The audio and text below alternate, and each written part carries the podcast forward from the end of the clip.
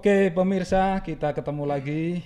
Kali ini saya dari channel Polo Demani ditemani oleh seorang MC nasional. Aduh.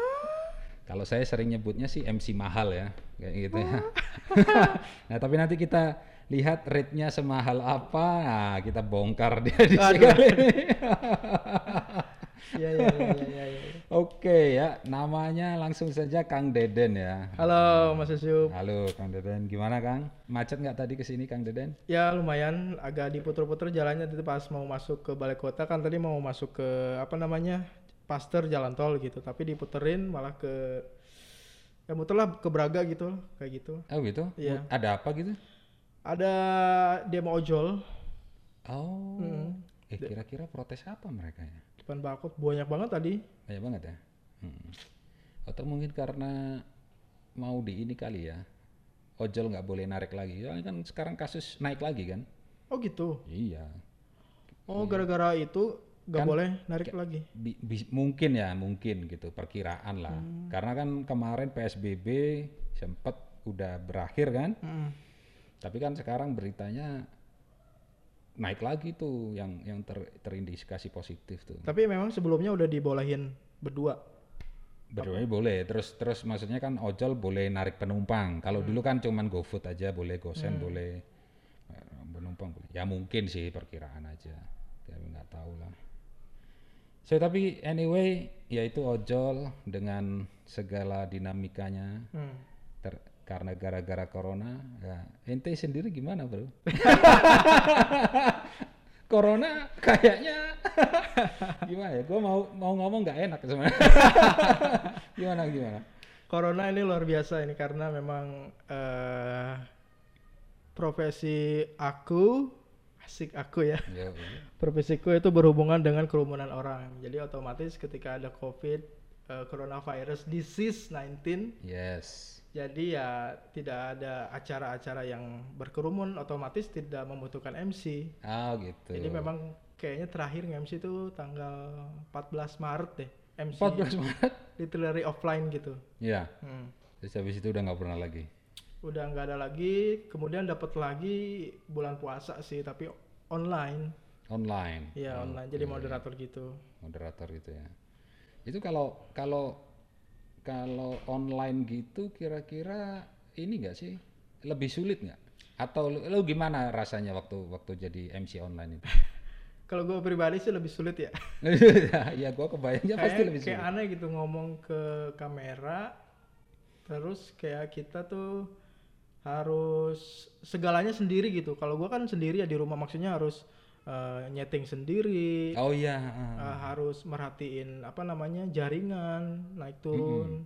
Terus kalau misalnya uh, lagi ngomong tuh kadang-kadang ada yang chatting kan ada ada ruangnya kan ruang chatnya Iya, ada panitia gitu. chatnya. Kang Den itu gambarnya kok berhenti jadi ke distract gitu loh lebih sulit sih Oh iya bener ya. Iya, lebih Soalnya kalau MC biasa kan biasanya yang gitu-gitu udah ada stage manager atau Ya. siapa pun lah gitu. Pokoknya lu bener-bener fokus performnya aja kan gitu. Iya terus gue lebih ke ini sih lebih ke apa namanya senang yang ada feedback gitu loh Nah bener bro itu juga bro. Nah. ada orang gitu bagaimana kabarnya kayak gitu gitu loh ada ada ada responnya langsung Ya. gue juga pengalaman waktu ngisi webinar ya maksudnya webinarnya lebih kayak sharing gitu kan Hmm. Kan biasa ya standar karena biar biar bandwidthnya nggak penuh jadi ketika narasumber ngomong oh audiens kan disuruh matiin kan disuruh mute Videonya. kan mute video sama mute suara juga Iya, gitu iya, iya. supaya noise-nya nggak masuk gitu Hmm. nah memang jadi me- momen momen awkward gitu kadang kita ngomong ini orang-orang dengerin nggak ya Iya, Ya, iya. karena diem semua kan Iya, ya, iya tapi ya ya itu pokoknya kita percaya aja orang Iya, iya, masih iya, iya. dengerin gitu kan Iya gitu. Iya. Iya. ya itulah salah satu nggak enaknya Hmm. nah terus lu gimana dong job-job MC udah udah pastilah jauh berkurang bukan mungkin nyaris nol gitu ya so gimana strategi lu untuk untuk bertahan secara ekonomi lah paling nggak di, di era sekarang di era sekarang ini Jadi gua eh, ya bersyukur juga sih. Jadi pas akhir Februari gitu sampai awal Maret itu ada job Mhm. MC yang lima hari berturut-turut gitu mas. Oke. Dan itu ya lumayan lah gitulah. buat tabungan gitu. Gede lah ya. Ya sebelumnya juga udah ada tabungan jadi eh bisa lah itu kepake sampai April lah, Sampai April. April lebih lah. Ya, ya April mungkin sampai sampai Mei Mei, oke. Terus buat lebaran? Nah, Wah, ini nanya kok kayak nggak enak ini. gimana gimana gimana? udah gua Lebaran ya alhamdulillah apa apa namanya jadi setelah corona itu gua mikir apa ya karena kan di grup MCBDG kan ribut kan ayo teman-teman semangat ini pasti ke- berkepanjangan nih eh, sektor hiburan pasti Hmm. paling telat paling akhir gitu Oke. kan. jadi ayo pikirin apa aja lah gua mikir kan oh iya ya ini kayaknya setahun dua tahun nih kayaknya Hmm. nah gua iseng lah ada teman YouTube gitu Oke, terus? ada teman YouTube yang dia punya akun YouTube juga punya blog eh, tentang home decor juga Oke. kemudian juga, dia juga punya akun Pinterest jadi gue iseng kan orang Banyuwangi kan Sam eh, Isun minta inilah kalau misalnya ada kerjaan gue bisa kerjain lah apa aja nah dia langsung nawarin gitu Hmm, itu nawarin sebagai apa tuh?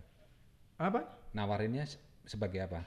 Ya, dia bilangnya oh kebetulan nih ini aku lagi nyari orang buat eh, ngembangin akun Pinterest gitu Oh, sih. buat ngurus lah lu mau nggak segini segini sini komen segini segini gitu nanti dibayar segini oke lah gue kerjain gitu Nah, eh, itu menarik. Eh, boleh tahu nggak? Itu kerjaannya ngapain sebenarnya?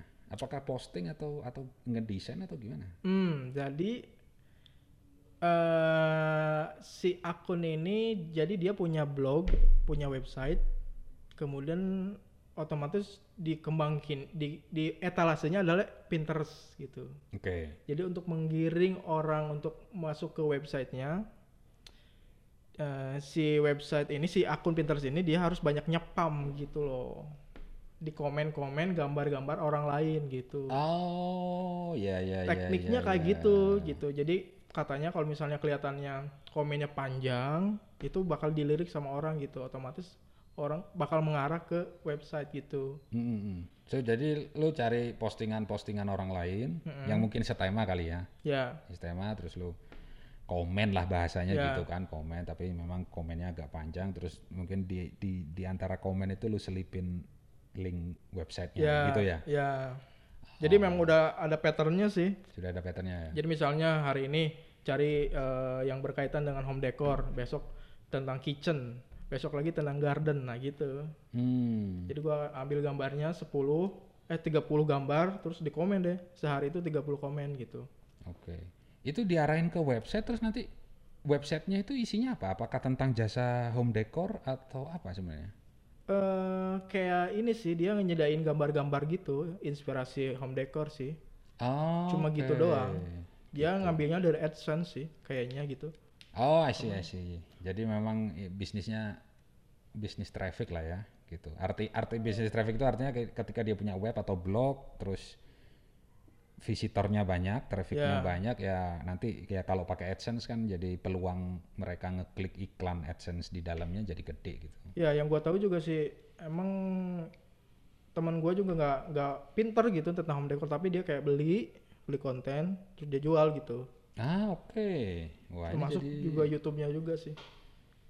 Ah, jadi sebenarnya dia bukan bukan ahli home decor, Bukan. tapi ya dia ya memanfaatkan ini aja kali ya. meman- Maksudnya dia cari gambar atau mana dari Ya. mana, terus ya dia ramu jadi konten, dia posting di web sama di YouTube gitu terus rame ya. Gitu. Ya.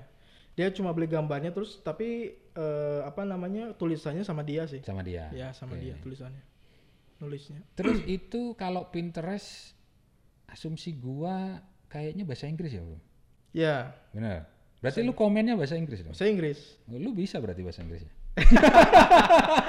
ya gua sedikit-sedikit lah. Oh, sedikit- ya kayak standar lah. Aku suka meja itu, meja ini terbuat dari bahan apa gitu. Ah, oke. Ya se- setiap harinya hampir sama sih komennya. Yang penting komen aja gitu loh. Ya, yang penting komen ke ke banyak gambar lah ya, atau Iya. ke jumlah yang ditentukan gitu. Ya kayak bahasa Inggris biasa sih. Nah, Ya. ya tapi lu bisa lah, kan sastra Inggris.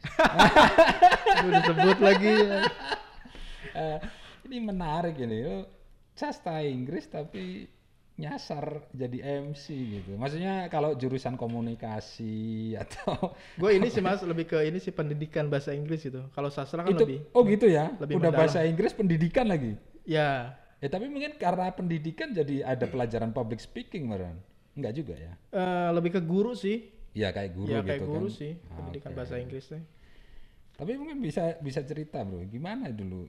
Maksudnya lu dari dari lulusan pendidikan bahasa Inggris terus nyasar ke MC yang yang yang lebih apa ya? Ya mungkin gue bilang masuknya industri entertainment lah. Gitu Oh, kan. gitu. Ya, ya atau public speaking whatever lah. Tapi maksud gua kan beda banget lah pendidikan bahasa Inggris bisa bisa nyasar ke ke dunia ini yang yang Ya ya. ya yang jobnya juga apa ya by project gitu kan kayak gitu gimana gimana Jadi gue dulu kan kuliah, Hmm. jadi kuliah ikut organisasi kemahasiswaan lah. hmm. Nah di organisasi itu gue punya temen gitu. Eh, suatu waktu eh, temanku ngajak di ada rapat gitulah dan datang ke kantor ini ikutan rapat kan gue kan nggak tahu apa apa ya maksudnya gak ada kerjaan juga gitu datang aja lah pas datang ternyata ketemu itu gue itu pertama kali ketemu sama Ahmad Faisal gitu di situ ya dia sebagai dia tuh berencana karena kan gini mas kita tuh kayak keluarga besar ormas Islam namanya Persatuan Islam. oh yang yang yang persis itu Nah. oke Ahmad Faisal itu di sana jadi anggota PD lah pimpinan daerah Persis. Jadi ngajakin namanya himpunan mahasiswa Persis buat bikin lembaga motivasi. Itu. Hmm. Dulu namanya apa? Risalah Learning Center. oke Nah itu gue diajak tuh, Eh diajak terus ya udah ketemu Wildan, ketemu Desi, kemudian pas waktu itu kan karena memang apa namanya ma- materinya kayak siap motivasi gitulah ya. Hmm, hmm. Gua waktu itu pertama kali diajak di dan pasang apa infokus kayak gitu. Oke. Setting mic jadi kalau misalnya Amal Faisal ngisi materi gitu ke mana-mana nah gua su- suka ikut gitu. Ah, oke. Berarti sebenarnya awal awalnya lu ini aja ya kayak apa namanya ya operator lah lebih kayak Ya, operator, operator. gitu kan. Ya Ya, gua nggak ya. enak ngomong lu tukang angkat angkat soalnya lu operator maksudnya nyiapin apa infokusnya Ya. ya kabel-kabelnya. Mungkin cek sound juga kali ya? Ya dulu tuh dulu tuh yang jadi MC-nya itu Wildan sama ada namanya Lia. Lia. Temannya Desi. Oke. Nah suatu waktu itu di Amal Faisal diundang ke apa gitu suatu acara. Dia gak ada MC-nya nah gua dipaksa jadi MC di situ. Sendiri? Sama Lia. Sama Lia. Wildan nggak ada. Wah terus gimana itu? Itu gue masih inget tuh tanggal 1 de 1 Januari 2013 kalau nggak salah kolaborasi sama Kang Abai gitu. Kang Abai mau launching buku di oh acaranya Kang Abai? Ya kolaborasi buku. gitu. Oh, jadi kolaborasi. motivasi singer sama motivasi kreatif dulu namanya. Oh ya ah. di Gramedia eh, Jalan Merdeka itu loh oh depan BIP itu Nah, gua nge-MC udah lah, ntar lu mangke gitu. Ya, nah, ini gua nge-MC gitu. Ya, pertama ya gitulah. Gua kan nggak tahu apa-apa gitu, deg-degan, ya eh begeteran gitu, gemeteran. Tapi karena gua mungkin dulunya pernah non- suka nonton stand up komedi gitu ya. Oh ya oke stand up. Terus juga dulunya gua sebelum pas kuliah itu suka bergaul sama 99ers Radio Community. Mm-mm. Nah, itu ada MC namanya Rit Surya Prakasa yang kayak bencong-bencong gitu. Ah, Oke. Nah gua ngikutin tuh gayanya MC tuh. Artinya itu jadi kayak semacam di saat itu di momen itu lu itu jadi kayak semacam role model lu lah gitu. Ya. Maksudnya lu ngikutin gaya Gua dia tuh, ayo, yang seingat-ingatnya gitu. Gua ikutin aja lah. Terus gua ngelucu-ngelucu, eh ternyata seru gitu. Audiens ketawa, seneng gitu wah. Eh, seru lah acaranya gitu walaupun gua masih agak gimana-gimana gitu. Ah oke. Nah, dari situlah gua wah seru juga nih, dicoba terus lagi lagi lagi gitu. Oh ya, ya keren berarti ya. Maksudnya itu kan perdana lu gitu kan. Ya, perdana. Artinya kan sebelumnya nggak nggak pernah lah kayak gitu kan. Belum pernah. Ya kan? Ya mungkin cuma ngeliatin aja Ya. gitu. Perdana lu, lu ya somehow bisa bikin audiens ketawa gitu. Ya. gitu. Terus si si Lianya gimana si Lianya? Nah si Lianya malah kesilep sama gua karena gua kan gua mikirnya waktu itu malu-malu sekalian gitu jadi gua ke- terlalu over pede jadi ketika Lia ngomong gua sikat jadi Lianya kata Amal Faisal juga Lianya kesilap gitu mati gitu. Iya, iya, iya. Guanya nggak terlalu over pede gimana gitu. Iya iya, lu kayak apa kayak banyak ngambil alih gitu kan ya? Ya, ya di sana gitu. Akhirnya setelah itu ya gua banyakannya belajar sih, belajar di YouTube. Terus dulu tuh gua tuh nggak nggak berani kalau misalnya nggak MC berdua gitu. Hmm, harus berdua, harus ada tandemnya. Ya harus ada tandemnya gitu. Ya setelah Lia eh, nikah nggak ada terus gua sama Wildan terus gitu. Hmm, Pokoknya nggak mau MC kalau nggak ada Wildan gitu. Oke. Ya terus sampai sekarang gitu. Ya tapi terus momen apa yang bikin lu akhirnya ber- berani MC sendiri gitu? Ah, ini dia. Nah itu. Jadi pas hmm, ini eh, gimana ya? Agak kontroversi juga sih. Jadi waktu itu waktu Stepin, MC Stepin. Oke, Gue pernah MC Stepin tuh diajakin sama siapa? TDA tuh Mas Andika ya? Mas Andi Karya. ah. Ya Mas Andika Harya. Jadi gue diajakin eh, sama Wildan, tapi Wildan nggak bisa gitu. Nah terus? nggak dadak nggak bisa gue nggak mau nggak mau kan udah dihubungi kan ya udahlah mau nggak mau gue beraniin Bismillah lah gue datang ke Berangkat. Jakarta waktu itu ya dengan persiapan pakai teks kayak gitulah Pakai apa? pakai teks gitu Oh sedikit iya. pakai ah, teks ah, gitu ah. ya di sanalah akhirnya eh, feedbacknya bagus gitu lah Oh gitu ya? nah sendiri tapi feedbacknya bagus jadi gue percaya diri gitu Oh gitu. Ya, artinya pengalaman itu akhirnya bikin lu pede bahwa oh gue Ya. bisa nih MC sendiri nih. 2014 kalau nggak salah 14. eh 2015 gue tahu gua Ah oke. Lah terus kontroversinya di mana bro? Ronto Karena lu tadi bilang kontroversi man. Kontroversinya di mana? nanti lah kita cerita oh gitu gitu ya ya ya. ya ya ya, ya. Kayaknya dalam ini kayaknya. ya tapi Ya, ya, segala- tapi pokoknya itu pengalaman pertama lu ya. ya ya ya pengalaman pertama. Oke, wah ini kayaknya perlu ini dibikin channel khusus ini. channel khusus yang lebih membahas masalah-masalah kontroversial. bahaya bahaya, bahaya. Ya, Oke oke oke. ya ya Oke lah, terus kan ya gua tahu lah, lu akhirnya kan MC ke mana-mana lah ya. Ya kadang bareng Wildan, kadang bareng yang lain. Tapi intinya lu sendiri artinya sebagai seorang Deden dan ya pakai brand Deden Delicious ya, Deden Delicious lah. MC ya di PW lah, terus ya gua juga tahu, maksudnya ngelihat di eh, sosmed lu kan waktu waktu politik pilpres kemarin sempat jadi MC juga gitu. Ya nggak apa-apa namanya job bro ya sikat aja. Sikat lah. mau dari satu mau Lumayan dari dua. Yo ambil aja kan. Soalnya waktu itu gua mau lahiran juga sih. Nah apalagi gitu Iya. ya pokoknya MC profesional lah. Nah dari situ terus yang dilalah kan corona sekarang terus kayak gini Hmm. Nah. nah lu kebayangnya ini nanti bakal kayak gimana bro ke depan apakah lu tetap berharap ya sem- bu- semua gue yakin berharap lah ya Ya. maksudnya kan lu tadi cerita ada grup MC gitu kan ya semua pasti berharap suatu saat akhirnya normal kembali tapi ya in the meantime menunggu itu terjadi yang entah kapan ya kan? Apalagi tadi gua bilang sekarang kasus juga udah mulai makin naik yang kayaknya makin makin makin gak jelas gitu. Ya. Lu kira-kira planning lu kayak gimana terus? Ya jujur aja sih gua eh, selama ini masih ini aja. Dari dua itu dari dua revenue yang gua bikin yang gua dapat gitu dari yang tadi Pinterest Hmm. sama Sistik gitu Sistik. Ya. Oh, sistik ini lu jualan sistik. ya Oke.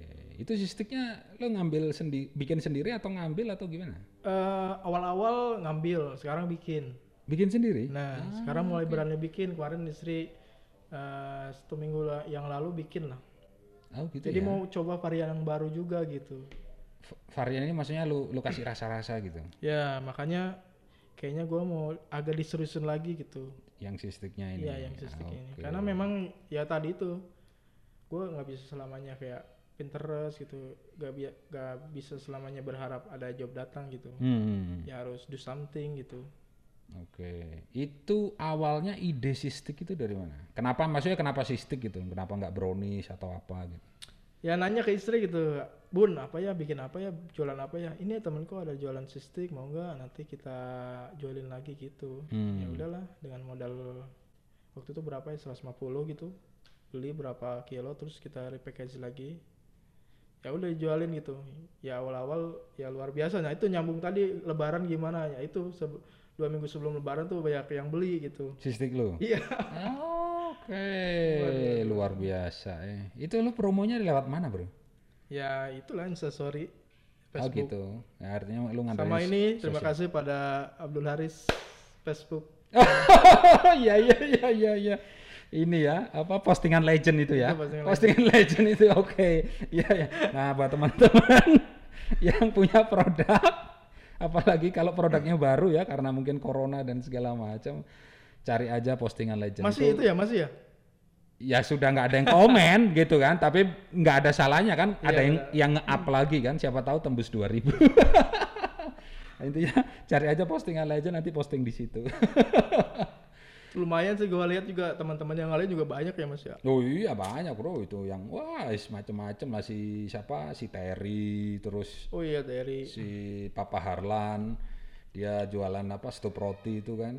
Wah, kayak gitu. Kang apa Coach Wahyu jualan tahu Jombang kan. Gua taunya di situ. Gua oh iya. Iya, gue sekarang jadi salah satu ini pembeli tetap. Ya maksudnya sering lah, udah tiga kali repeat order gua. itu emang literally from Jombang? Iya, oh, kan dari Ciamis ya Mas Wahyu Wahyu ya? Iya. Ya itu nggak tahu kenapa dia bisa, kayaknya istrinya mungkin ya.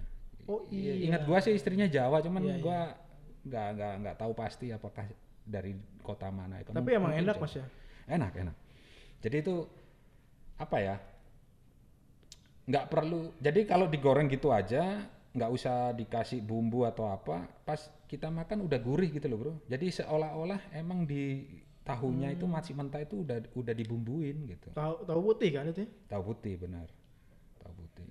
Ya gitu. iya iya iya Nah terus yang sistik tadi kita balik ke sistik itu apa namanya? hmm? Brandnya apa? Sistik Sistik Sistik Deden atau Sistik naon?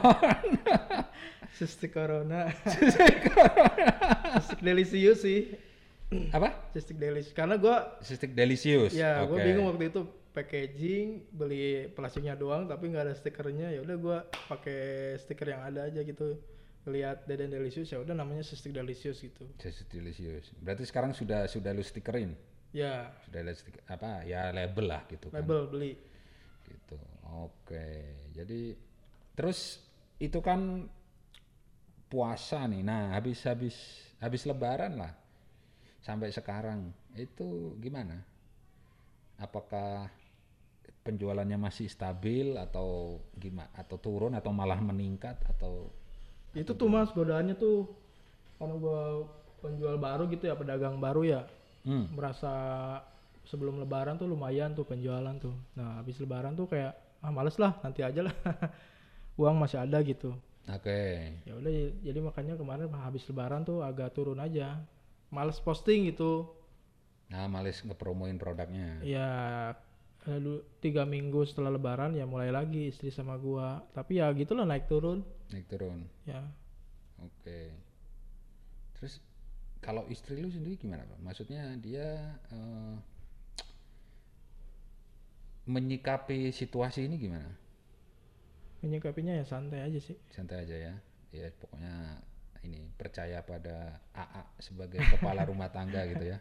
ya dia juga memang yang paling dominan sih yang kayak packaging kayak gitu-gitu Ah, oke. gua yang kayak kayak CS lah gitu Iyalah yang lu yang layanin ya pembelinya gitu. CS Oke.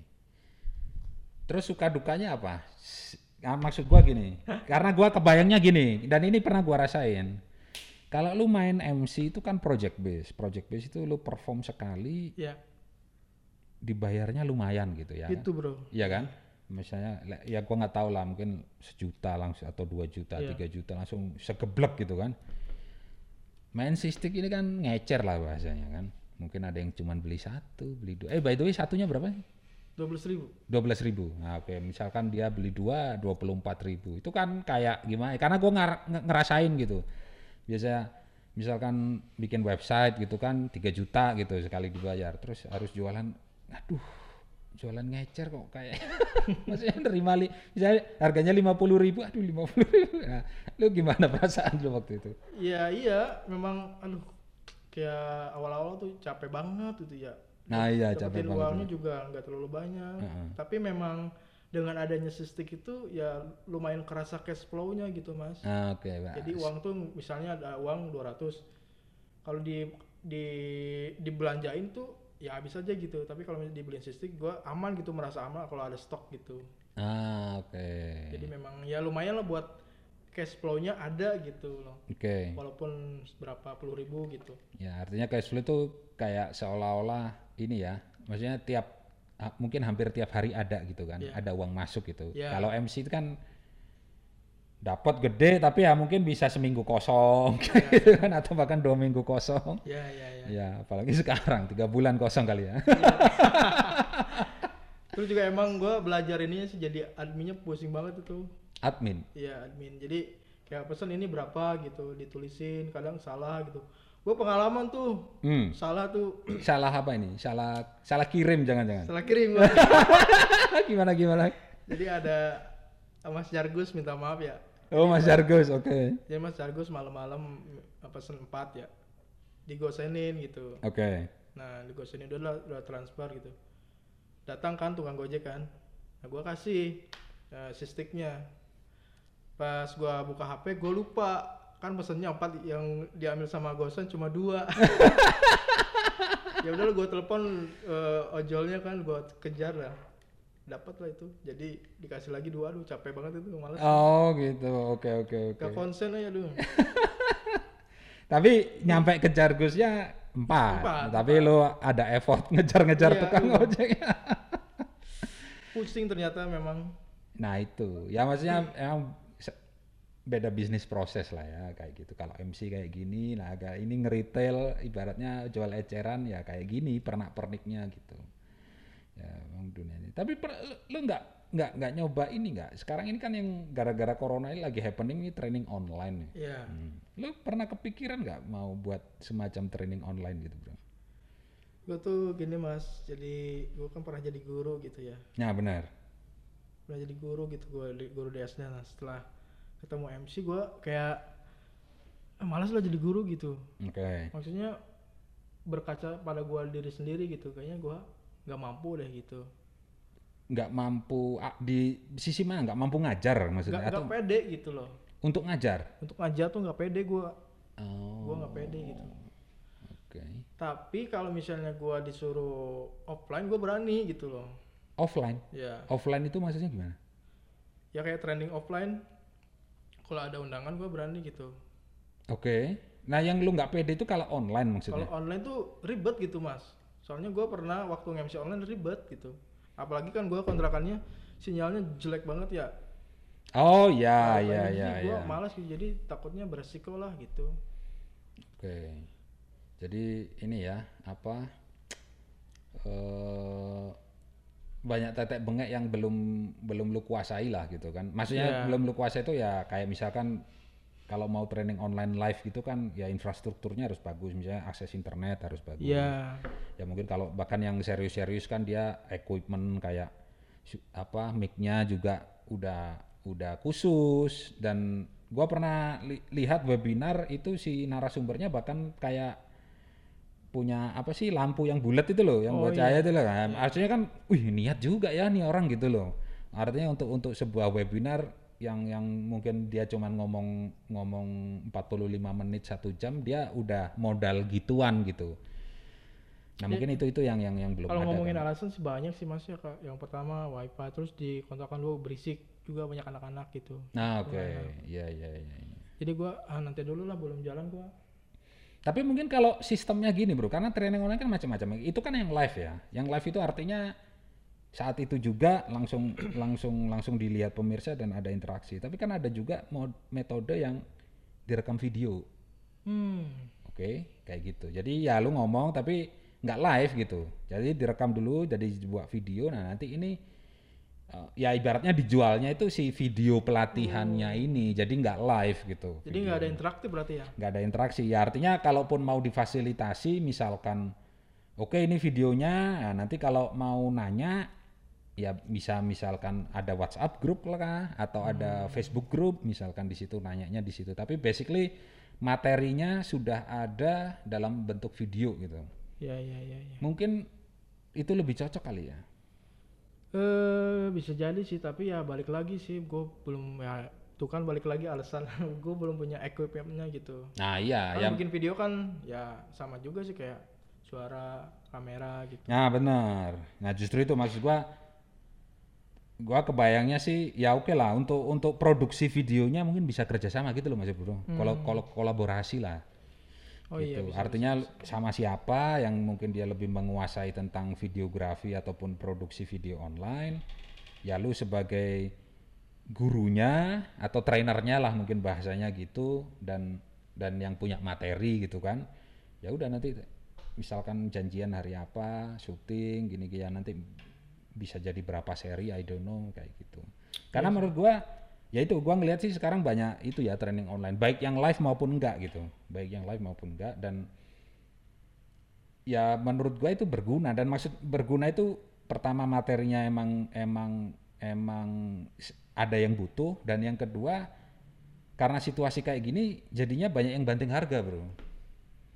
Gua gua ngelihat itu seperti itu. Artinya murah gitu. Ya karena kan kalau kita bikin pelatihan offline kan yang mahalnya itu biasanya hotel makan Oh iya iya. ya kan ada faktor-faktor itunya lah gitu tapi begitu online kan ya kita nggak butuh hotel kita nggak perlu makan sehingga cost trainingnya jadi lebih murah gitu Hmm, hmm, hmm. gitu Tapi masih yang gua masih ragu itu ya karena tadi balik lagi masalah gua kan koneksi kayak gitu ya. betul Seefektif apa sih dapat ilmunya gitu kalau misalnya training kayak gitu? Oh kalau maksudnya dari sisi peserta kita jadi Iya. peserta memang iya kita butuh koneksi yang bagus Ya. supaya waktu nonton eh, lancar lah ya gitu. Tapi maksud gua kalau lu nonton YouTube aja lancar, lu YouTube itu kan lu sebagai pemirsa ya. Ya. Lu nonton YouTube lancar ya harusnya koneksi itu udah cukup untuk ikut training online tapi yang bentuknya video itu tadi ya, Hmm. yang nggak live. Dan enaknya bentuk video itu kan bisa ditonton berulang-ulang. Gitu kan? Gua nonton sekarang ah ini misalkan ad- ada 10 seri, 10 video gitu kan. Ah gua sekarang nonton yang seri satu dulu deh. Terus besok nonton yang seri 2 atau bahkan sekarang nonton seri satu terus ah gua masih belum ngerti. Besok ngulang lagi nonton yang seri satu. Nah, itu bisa juga kan Hmm. gitu sehingga kebutuhan koneksi dengan bandwidth yang oke itu jadi nggak seurgent kalau kita training online yang live gitu Hmm. gitu Iya iya iya. Jadi gue kepikiran juga sih. Jadi gue nemu juga sih sekarang penyakitnya apa lagi gitu. Gue tuh eh, kadang males membuat silabus itu mas. nah itu ya ya Iya ya. materinya apa aja gitu. ya mungkin karena meraba-raba dan nggak kepikiran juga gitu Iya. kan. Nah tapi ini jadi menarik karena gue sebenarnya pengen ngebahas ini bro. Jadi gua dengan latar belakang sebagai pebisnis itu rasanya butuh lah public speaking. Tapi mungkin public speakingnya lebih untuk audien terbatas. Audien terbatas itu artinya mungkin gua mimpin rapat di depan karyawan, gitu kan, ngebrief karyawan kayak gimana. Atau yang sering terjadi juga kadang kan gua untuk ke klien itu harus presentasi. Nah itu kan butuh public speaking tuh. Ya artinya pa- paling nggak punya kemampuan ngomong lah. Dan itu ya gua sih ngerasa ilmu public speaking gua masih cumi banget lah gitu kan. Gitu. Tapi ini akan kita bahas di segmen berikutnya, oke? Jadi jangan ke mana-mana Pusat, kita akan kembali lagi setelah yang satu ini.